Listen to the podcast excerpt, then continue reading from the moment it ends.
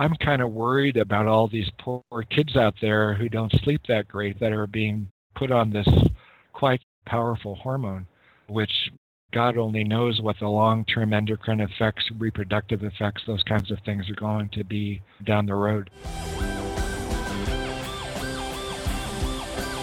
You know, the pineal gland was an object of you know, biological mystery for quite a while. Lower animals, it's actually a visual organ. It has got a cornea, a retina, a lens, they were still convinced of the utility of you know DMT as a tool, you know, psychological tool, spiritual you know tool to expand you know their consciousness, as it were. If the pineal gland is responsible for producing DMT, and if fluoride reduces the you know metabolic activity of the human, you know, pineal gland, you know, does that mean fluoridation is reducing mankind's capacity to experience spiritual states? You are listening to the Optimal Performance Podcast. The OPP is brought to you by Natural Stacks, makers of 100% natural and open source supplements designed to help you live optimal. For more information on building optimal mental and physical performance into your life, visit naturalstacks.com. Ryan Munsey is probably the smartest guy I know. Trust me, Munsey is the nutrition guy. Ryan Munsey's out there trying to make the world better for all of us. The Optimal Performance Podcast is bold, edgy, creative, entertaining, and epic. Ryan Munsey is my go-to guy. Ryan Munsey is the first guy I call. He's making people's lives better. Ryan Munsey's an innovator. All right, happy Thursday, all you optimal performers. Welcome to another episode of the OPP. I'm your host, Ryan Munsey. Really excited about our guest today. We have Rick Strassman on the show. Rick, thanks for being here, sharing your time and your expertise with us. Well, thanks, Ryan. Thanks for having me on your show. It's our pleasure. If you're not familiar with Rick and his work, we're going to be talking about the pineal gland, uh, which is sometimes called the third eye. We're going to talk about DMT, the spirit molecule. The pineal gland, just as a, a quick primer, is a tiny pine cone shaped gland in our brains. Sometimes it's called the third eye. It has this mystical aura being the seat or the root of our spirituality. With Rick today, we're going to examine the hard science and some of that mystical stuff, if you will, uh, regarding pineal gland and DMT. A couple of housekeeping notes. As always, go to naturalstacks.com. You will be able to see the video version of this along with links, resources, studies, any of those rabbit holes that you want to pursue and further your knowledge based on the things that we talk about today. Please go to iTunes, leave us a five star review. If we read your review on the air, we will hook you up with free Natural Stacks products. So let's start with one from Colia111 eh, says incredible. Absolutely amazing podcast. Every single show has multiple techniques I can apply to every area of my life. And here's an email we received from Nadav. I've been listening to the OPP since day one. Huge fan. Love what you guys are doing. Thank you guys for your support. Final thing, make sure you guys share the OPP we talk about things that are designed to help you. We, we try to give you actionable, implementable tips to help you increase the quality and length of your life. So if you find anything useful, if there's anything in here that you say, man, I wish so and so knew this, share this episode and the podcast itself with your friends and family so we can reach more people, help more people. That's how we build and grow this thing. Okay, public service announcements are over. Rick, you are a medical doctor, psychiatrist to be exact. Uh, you're probably most well known for writing the book DMT, the spirit molecule. You know, that book has sold over 150,000 copies already. You know this. I'm just telling our listeners. The book's also been turned into a documentary by Warner Brothers. That's kind of your bio on paper. Walk us through your background. How did you become who you are today? Well, I mean, I was born and raised in uh, Southern California in uh, the 50s and the 60s. So I think that had a lot of influence on who I turned out to be and who I am, and I guess, you know, who I will be in the upcoming years. It was kind of an interesting, you know, cultural time. It was both quite conservative, you know, after World War II, the baby boomers were being born. At the same time, there was a real, you know, sense of can do. Anything was possible. Well, the Allies had won the war, and America had emerged as the number one world power. A lot of people were moving to California because of work, because of the weather, a lot of schools were sprouting up because of the GI Bill. So it was, you know, kind of in that environment that I you know, kind of arrived on the scene. School was important. The public schools in LA were quite strong at the time. My father was an electrical engineer, worked for one of the major aerospace companies in LA, and was quite a you know science fiction buff. There was a lot of you know talk in our home about Uh, you know the role of you know science in determining human evolution and the future of the race combined with some rigor at the same time. So i was you know kind of brought up in an inspired environment the combination of you know what's possible and what's not possible you know the importance of you know science and distinguishing between those two and pushing the envelope. So i you know went to college in california ended up at stanford my last two years. And this was a very interesting you know, time on college campuses as well. There was an influx of interest in you know, meditation, you know, from the East. And at the same time, there was also the influx of, you know, psychedelic drugs on campus at the same time. So these were two relatively new technologies that promised to induce altered states of consciousness in a fairly you know, reliable way. Uh, you know, one of them was you know coming at it from the perspective of taking something in and experiencing an altered state. And the other approach, you know, the meditative approach was doing things to yourself which would induce an altered state. And in my looking at descriptions of the two phenomena, uh, there's, you know, seemed to be a large amount of overlap in descriptions of you know people experiencing deep states of meditation and those experiencing a psychedelic drug effect. It was at a you know pretty early and formative age that I began to think about the notion of a you know biological basis of spiritual experience.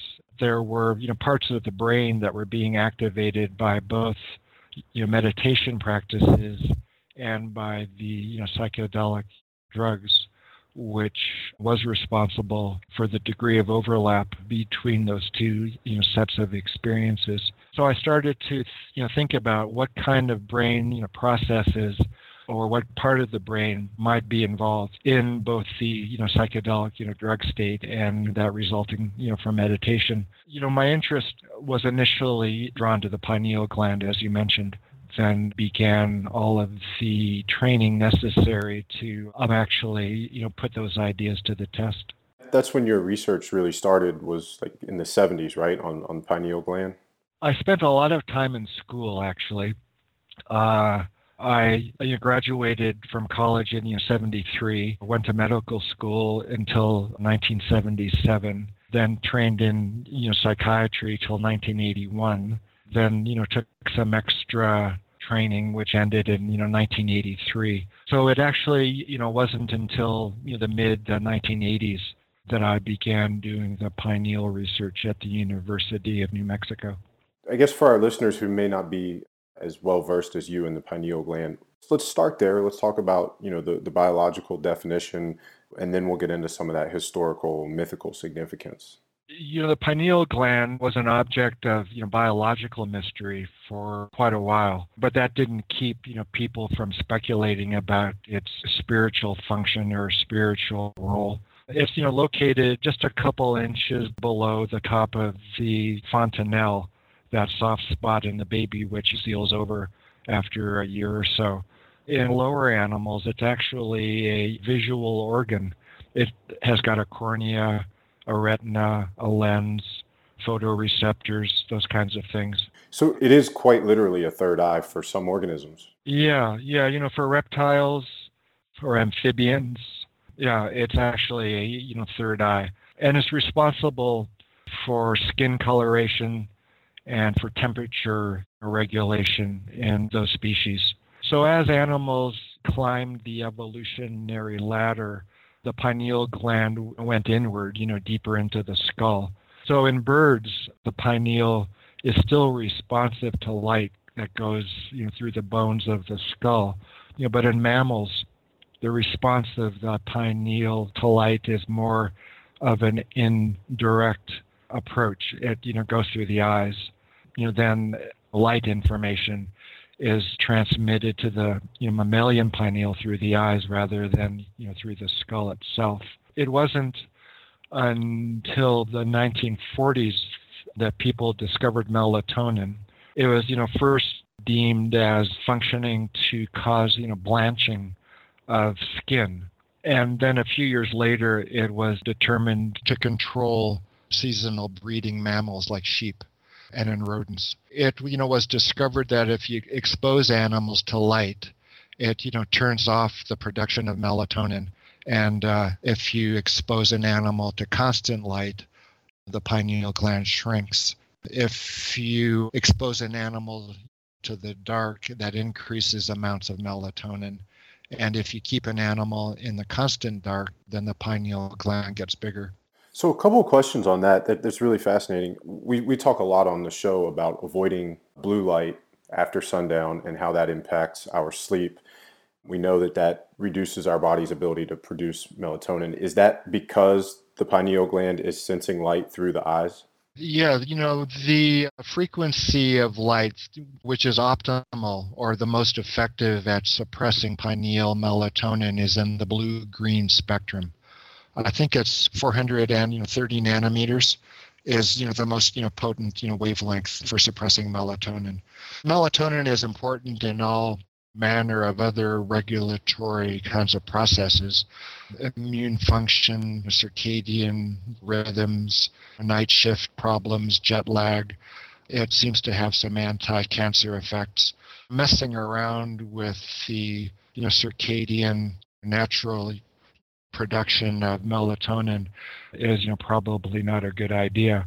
By the same token, people taking melatonin, especially in large doses at unusual times of day, probably isn't a good idea. You know, it's interesting. Pediatricians prescribe a lot of melatonin for kids who can't sleep, but melatonin is a potent hormone with reproductive effects and anti-reproductive effects and depending when it's taken and the dose and you know the time of day those kinds of things.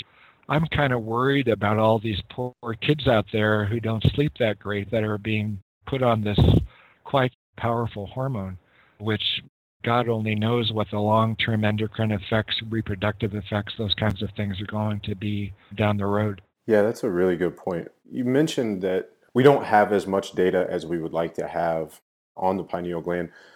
Why has it been sort of relatively unknown in the science or medical world for so long?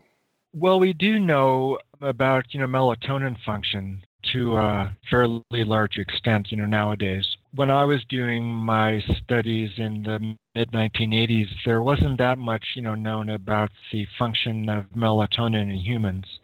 You know, so we established that is responsible for the trough in core body temperature, which occurs at three in the morning, corresponding, you know, to the peak production of melatonin naturally. So there is quite a bit of information out there regarding melatonin. The other spiritual or you know consciousness related aspects of the pineal those have been relatively neglected. And part of my interest in studying melatonin was to determine if it was also, you know, psychedelic, if it produced, you know, psychedelic kinds of experiences. Everybody dreams every night, if they remember them or not. And, you know, dreams are a psychedelic experience that people enter into every day. So it was tempting to think, well, if melatonin is psychedelic. And you know, there were some early data suggesting that in humans from the 60s and the 70s that you know, melatonin might be psychedelic in high doses. Then it would be a neat, tidy package. Melatonin is a you know psychedelic hormone. It's you know produced every night. It's responsible for the dream state, you know those kinds of things. But as it turned out, melatonin isn't especially you know psychedelic even in large doses. I you know kind of had to go back to the drawing board and for other compounds that might be naturally produced, which might possibly be you know, synthesized in the pineal gland. And you know that's where I started to you know find out about DMT and began to formulate my DMT research. It's very interesting to me that well, it, it's not protected by the blood-brain barrier. how is that make the pineal gland special or different? I believe I've been corrected in the fact that the pineal is within the blood brain barrier, but it has its own extra layer of protection, especially from stress related hormones like the catecholamines of adrenaline and noradrenaline. There seems to be this extremely effective vacuuming mechanism near the pineal, produced or turned on by the pineal, which keeps it from any extraneous blood-borne catecholamines, you know, like adrenaline. But at the same time, the main neurotransmitter responsible for pineal production of melatonin is noradrenaline. But that's released, you know, locally from nerve cells which impinge on the pineal gland rather than noradrenaline carried by the blood. So the nerve cells responsible for stimulating the pineal both release you know, catecholamines, but also are protecting the pineal from any extraneous stress-related you know, catecholamines that are carried by the blood. So that you know means that it's extremely difficult to stimulate pineal melatonin when it's not being stimulated by the body's own clock. There's a clock ticking all the time in the human brain, and it's responsible, you know, for the peak and the trough in, you know, levels of uh, melatonin. So that is the, you know, 99% responsible for pineal melatonin production. Anything else is, you know, kind of, you know, shunted aside. We did an experiment in uh, the 1980s where we really, you know, tried to stress people and increase their blood levels of melatonin.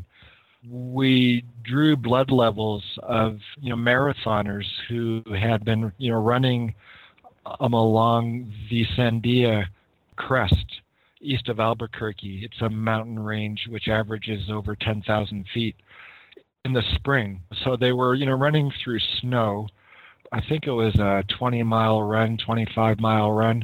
So even in you know that case, like unbelievable amount of stress, you know the levels of you know, melatonin may have gone up 20%, 30%. So even in those incredibly arduous, you know, physical stamina requiring conditions, you know, melatonin still didn't really move that much, you know, relative to the normal ups and downs which occur every day due to the activity of the body clock. That's interesting. Uh, we'll, we'll definitely try to grab a link to that study and put it in the show notes for you guys listening so you can check that out if you want more information on that. Rick, one more question on, on the pineal gland. When I was you know looking it up and, and doing some research, I don't know if you want to call it part of the conspiracy theory of fluoride or not, but there are some folks who believe that fluoride can calcify in the pineal gland. What are your thoughts on this? Well, you know, there is that urban myth. If the pineal gland is responsible for producing DMT, and if fluoride reduces the you know metabolic activity of the human you know pineal gland, you know, does that mean fluoridation is reducing mankind's capacity to experience spiritual states? You know, there's a lot of missing dots within that scenario. Still, it's a question that I'm asked enough times that you know last week I even went online and started looking up you know some of the data on fluoridation, calcification of the human pineal, and its you know relationship to melatonin formation.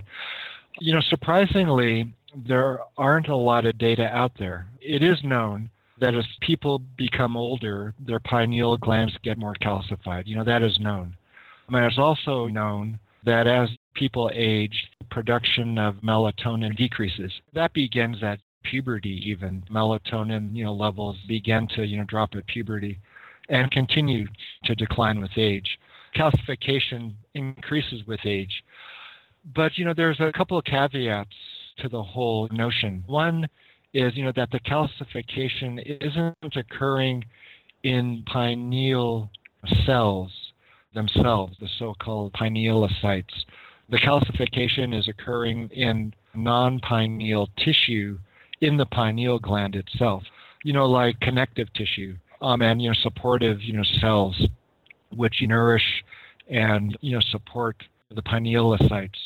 The calcification isn't in the, you know, melatonin, you know, producing cells themselves, but in uh, the surrounding tissue, you know, which has got a, you know, supportive role in pineal, you know, metabolism, anatomy, you know, physiology. There isn't a correlation, you know, at least as you know, far as my cursory review the current, you know, literature between degrees of calcification and degrees in decrements of melatonin production. And even less data seem to exist in, you know, the human with regard to fluoridation and pineal calcification. So I couldn't really, you know, find, you know, too much out there on is calcification of the pineal more common, you know, more advanced, pronounced in humans who live in areas of fluoridation of the water. It's still kind of a stretch. More speculative is, uh, you know, the notion of fluoridation decreases pineal production of DMT. It's only been you know three to four years that there emerged any data regarding pineal production of DMT, and uh, that was in rodents, and it was in the fluid surrounding the pineal gland that was the first real you know demonstration of is you know DMT in the mammalian pineal gland. So there were some you know supportive data which were you know published in in you know 2013 regarding you know levels of DMT in the fluid around the pineal, you know, not in pineal tissue itself. There are, you know, some upcoming data which are, you know, about to be published within the next couple of months in the rodent, which more definitively establish the activity of the enzymes and the genes responsible for you know DMT you know, synthesis in you know both the rodent pineal as well as in the human pineal. So those are extremely new data, and to extrapolate from you know those data to unknown degrees of calcification as a result of human exposure to fluoride is still kind of a you know long ways coming. Still, you know, science marches on, and it's important to continue to explore, you know, the relationship of the pineal to DMT, the relation of fluoride to the pineal gland, and any relationship between fluoride and pineal DMT production. One point which is important to make is that the lungs make DMT. That's been, you know, known for 60 years almost now. The activity of the genes, the enzyme, DMT formation, those are all extremely active in the lungs. The human lung, the rodent lung. People you know, seem to live normal lives without pineal glands. So whatever contribution of the pineal to DMT levels you know, seems to be intermittent as opposed to regular. The regular activity or, you know, the regular synthesis of, you know, DMT seems to be in the lungs. Any, you know, conversation regarding the role of the pineal gland um, in consciousness vis-a-vis DMT production needs to be tempered by the knowledge that the lungs are the primary you know, site of DMT formation. We're going down the DMT pathway now. For our listeners who may only have, uh, you know, heard of DMT as a psychedelic or an ingredient in ayahuasca, you know, this is something that is produced endogenously. It's something that comes from our body as well as, as you just said, it's from the lungs uh, and the pineal gland. But For people who are not as familiar with it, what is its role? Why do we produce it naturally? We don't really know. You know, that's the you know short answer. Yeah, it's a mysterious thing. Why does the body produce this incredibly powerful, you know, psychedelic substance? There's plenty of speculation out there, and the speculation is, you know, more or less based on you know, scientific data, which is known objectively, you know, known to be true. There's a you know number of tantalizing hints, as it were, with respect to the role of DMT in everyday physiology, uh, you know, biology. One of them is that levels of you know DMT appear to increase in stress in lower animals' brains. If you stress a rodent, it'll increase you know levels of brain DMT. You know these are very old data and need to be replicated with more contemporary you know research tools. But that's you know one piece of data out there. You know the other is um, that DMT is transported into the brain across the blood brain barrier using an energy dependent process. And there's only a very small number of compounds that the brain treats this way, ones which are you know necessary for normal brain function, like blood sugar, certain amino acids for protein synthesis, which the brain's not able to make on its own. So that indicates perhaps the brain requires DMT for normal function. And, you know, normal brain, you know, function means, you know, normal consciousness.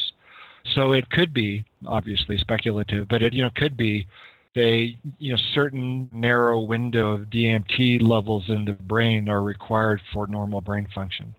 So that, you know, needs to be investigated more carefully too. You know, like, for example, soon, my hope people develop knockout mice who you know don't produce any DMT, and you can study them, you know, see what their behavior is like.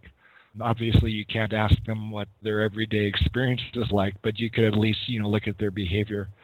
DMT also seems to be perhaps um, involved in you know, visual perception as well. There's some data in the primate which uh, indicate the activity of the gene and the levels of the enzyme responsible for DMT you know, synthesis are quite active in the retina of the primate. It you know may indicate that in addition general consciousness effects of DMT on brain function, it also you know might specifically be involved in you know visual you know perception as well. You know so that's you know quite interesting and it comports with the extremely visual, you know, properties of you know the DMT experience.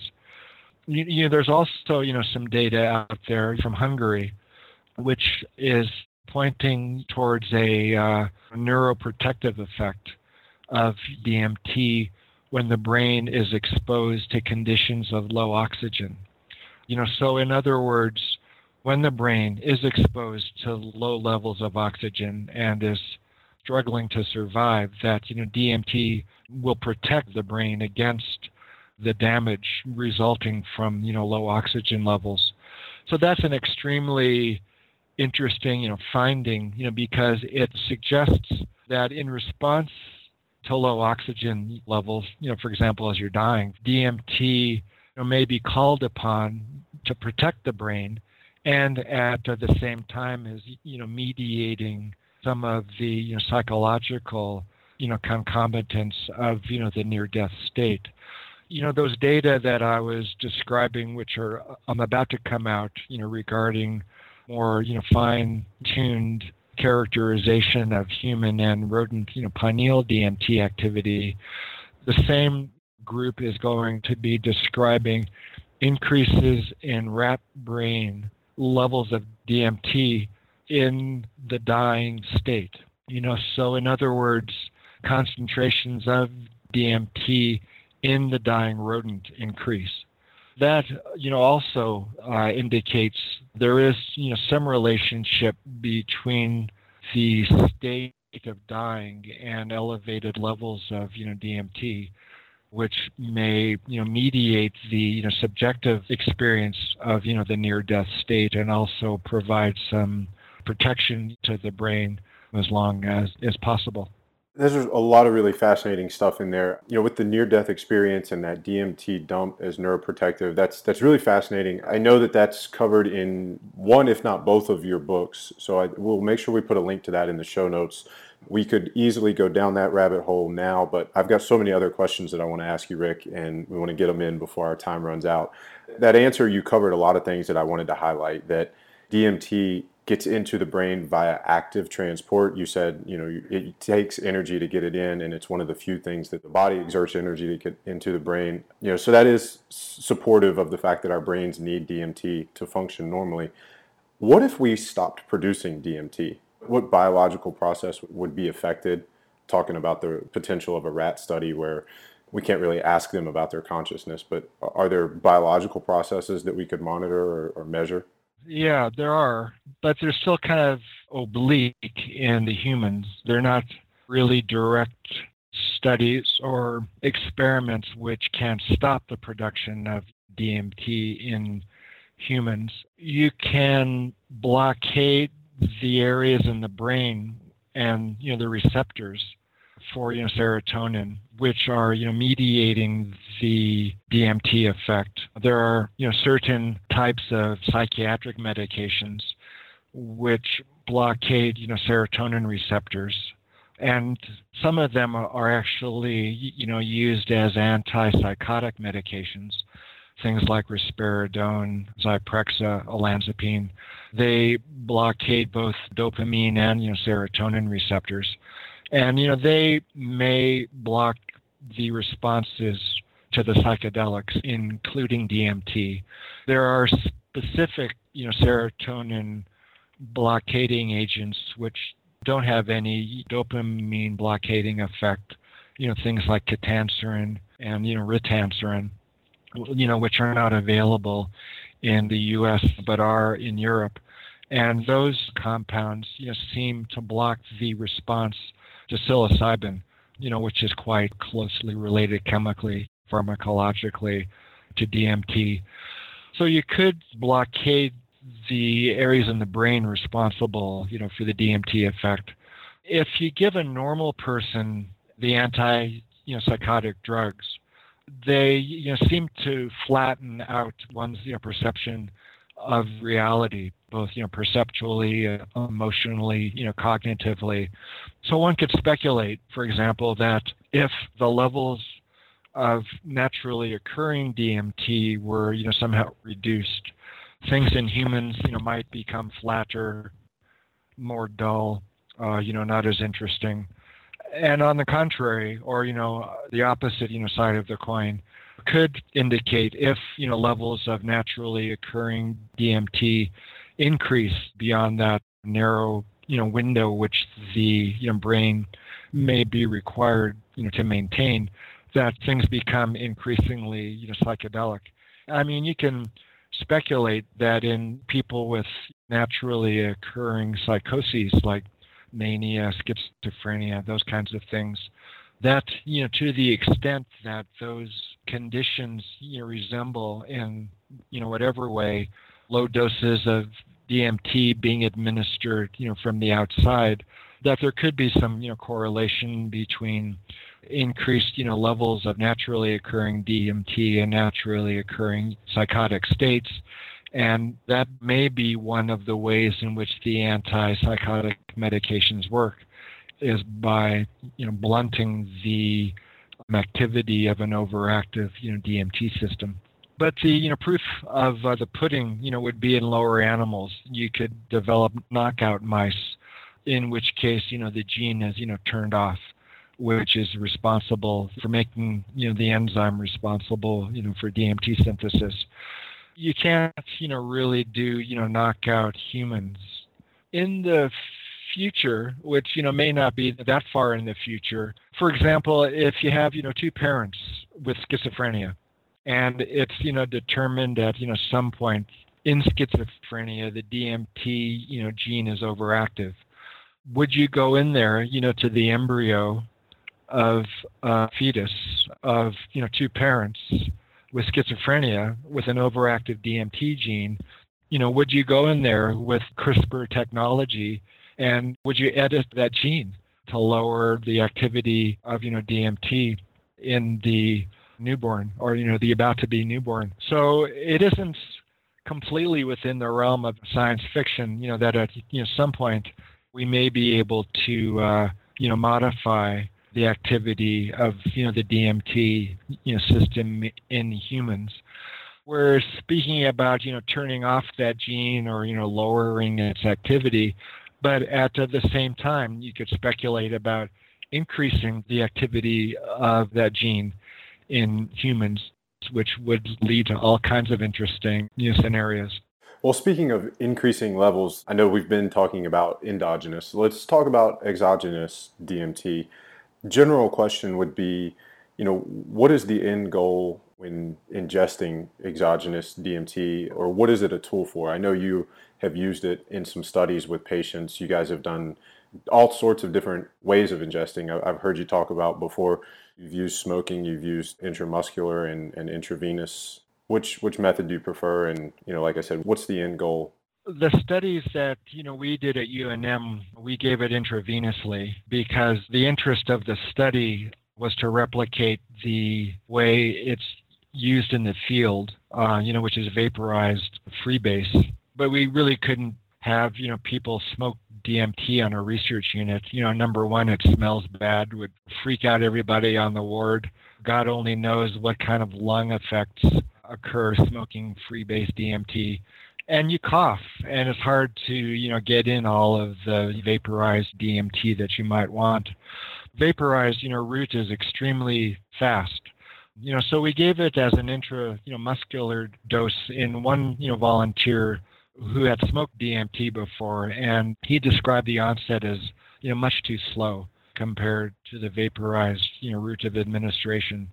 So that led us to switch to the intravenous route. So you get it all in. There's no coughing. There's no confusion. There's no bad smell. There's no lung damage. Those kinds of things. The study that you know we did was in normal volunteers. They weren't patient population at all. And you know, keep in mind this was 1990. It was the first new study in humans in uh, the U.S. in over 20 years with these drugs. So we had to be extremely, you know, circumspect and you know simple in our study design, which was, you know, basically, you know, could you give us, you know, psychedelic drug to normal humans, you know, safely in a, you know, medically, you know, supervised, you know, setting and generate valuable, useful data we you know kept our goals extremely modest which were to characterize the effects both psychologically and you know biologically in a group of experienced you know psychedelic users given a number of doses of DMT so that's you know basically what we did in the first study and you know then after that we were interested in you know seeing if we could develop tolerance to closely spaced repeated injections of DMT because that hadn't been established, you know, before. Even though it is the case with the longer-acting drugs like psilocybin, mescaline, and LSD. Even though the volunteers in the study were screened for their, you know, psychological health, uh, and weren't, you know, coming in for the treatment of any disorders, they were still convinced of the utility of you know DMT as a tool, you know, psychological tool, spiritual, you know, tool to expand, you know, their consciousness, as it were. They were also interested in, you know, contributing to the greater good. You know, there was a big impulse for altruism in their volunteering for the study because it had been the first one in a long, long time.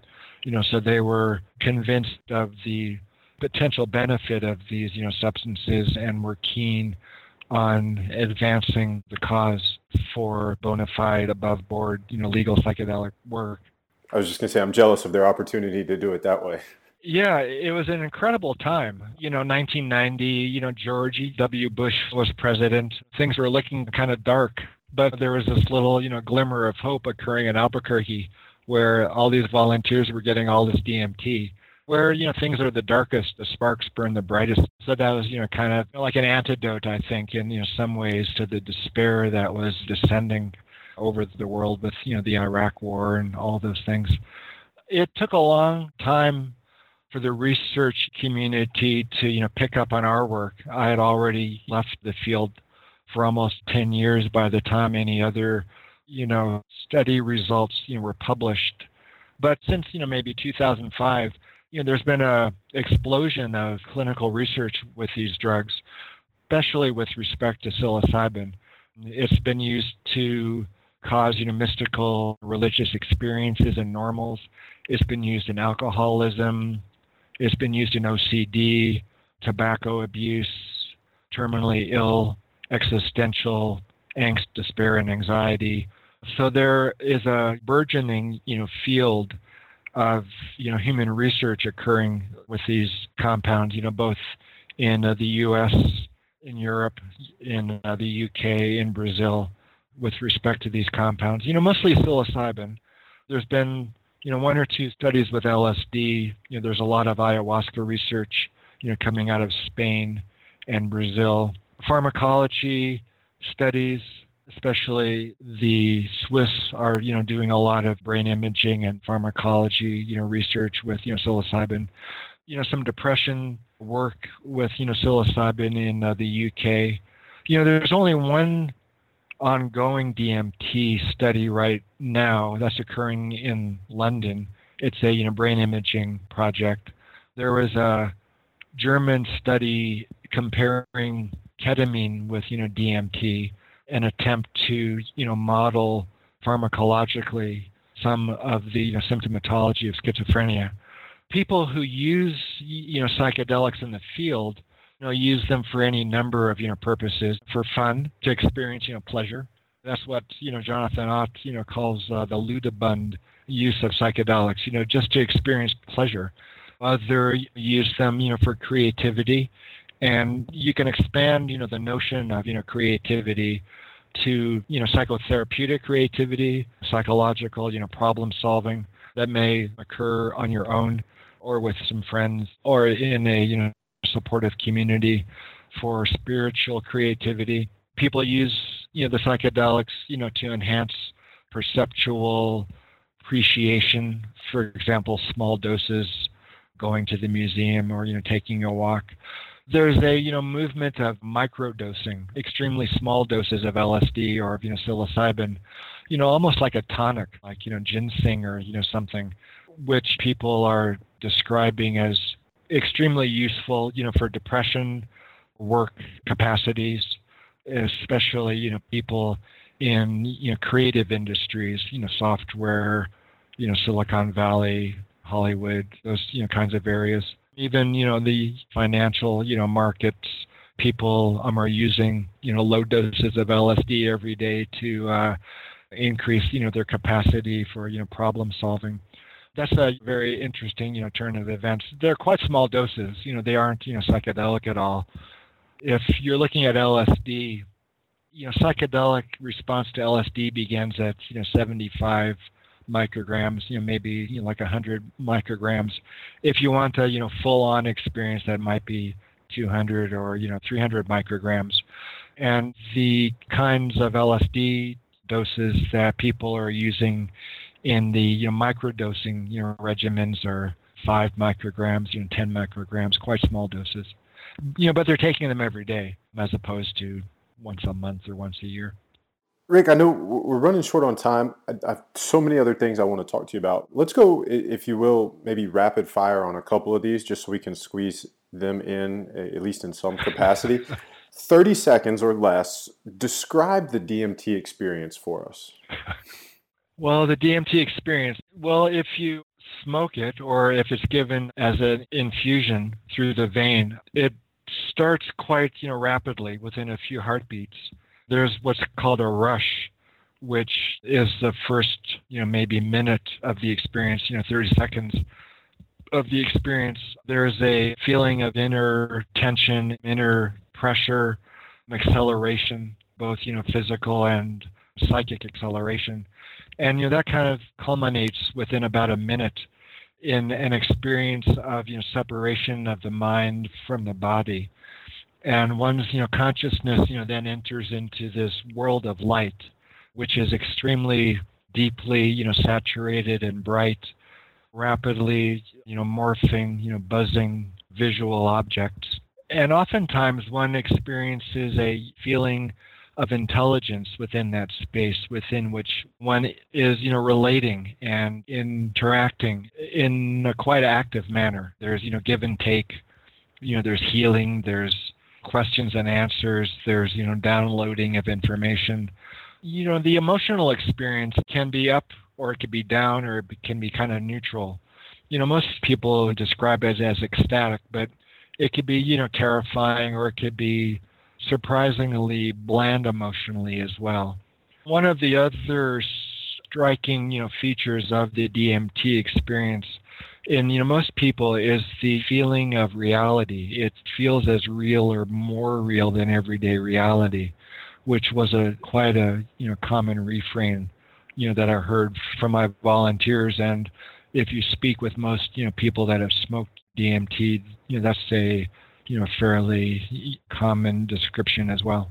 I think one of the things that is most fascinating to people is the commonalities you know shared across accounts from recreational users or, or even medicinal users uh, across different cultures. You mentioned that that spirit, that being, intelligence, entity, whatever you want to call it. I've heard you pose this in a different venue, and I wanted to ask you why. But you said that it would be interesting to pose a mathematical question to those DMT beings. if they were able to answer, what would that tell us? Right. Well, so that was actually a, a, you know suggestion you know by a you know colleague of mine, Marko Rodriguez, up in Santa Fe. Yeah, you know we were discussing are these beings real, and if they were, could we design an experiment to establish that? Yeah, you know, so Marko is a super brilliant, creative computer you know science guy, and he said, well, if we ask the entities to solve a very difficult mathematical, you know, question, Amanda, if they, you know, gave us the answer, then, you know, that would be support for their, you know, being external, you know, to the person themselves as opposed to just a generated phenomena. Well, that's obviously uh, depends on, you know, quite a few contingencies. For example, you know somebody could be a you know mathematical savant without even knowing it and you know come up with the answer themselves unconsciously number two the entities you know may not be interested in answering that question or you know they may not be able to or they may you know consciously give you the wrong answer if you got the right answer you wouldn't be that much you know further ahead if you got the wrong answer you wouldn't be any you know further behind so there's another, you know, colleague of mine, fellow named Andrew Gallimore. Um, he's a Brit who is at an academic, you know, setting in Japan. And you know, last year I co-authored an article with him, which you know describes the theoretical model for giving a continuous infusion of DMT over the space of hours. You know, that's one of the main drawbacks of you know the infused you know DMT stage or even smoking it is it's extremely brief. I mean, you know, the peak effects occur between two to five minutes, and you're down within you know 20.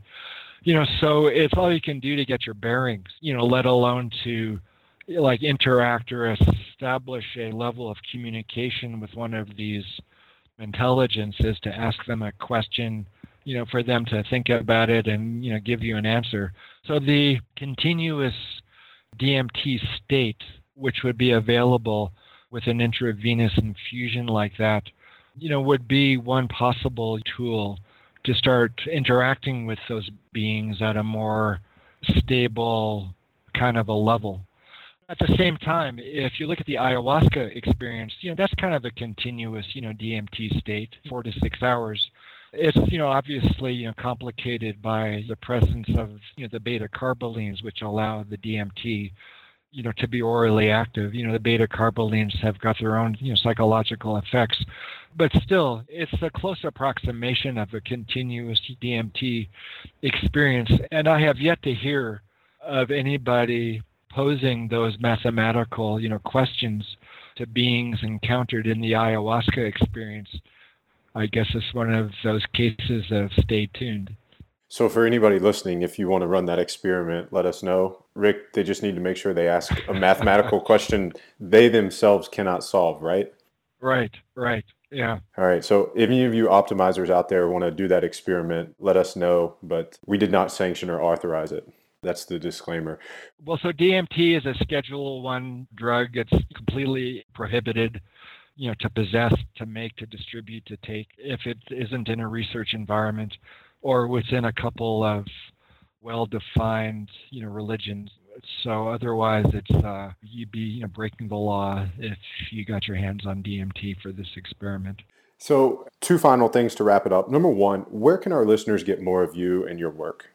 Well, they can contact me through my website, which is rickstrassman.com, or they can you know contact me uh, you know through Facebook. Great, and of course, like I said earlier, on the blog post for this, we'll have links to your website, to the books, to the documentary, uh, movie. Any of these studies that Rick mentioned, we'll have links for you guys.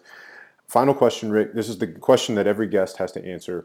We want to know your top three tips to live optimal. Keep your weight down. That's one thing. Pray. It's another thing. Or you you know learn to pray, and you know get enough sleep. All right, I like it. Rick, thank you so much for your time. Uh, this has been a blast for you guys listening, thanks for tuning in. Again, go to naturalstacks.com. You'll be able to see the blog post, video, all the links. Share the OPP. If, if you found this episode beneficial, helpful, entertaining, share it with people you know who would benefit from listening and share the Optimal Performance podcast as a whole go to iTunes, leave us a five star review. If we read your review on the air, we will get you free Natural Stacks products. All you have to do is email me when you hear it, Ryan at naturalstacks.com. That's it. Thank you guys for listening. We'll talk to you next Thursday. Rick, thank you so much. Okay. Well, thanks, Ryan. It was a pleasure.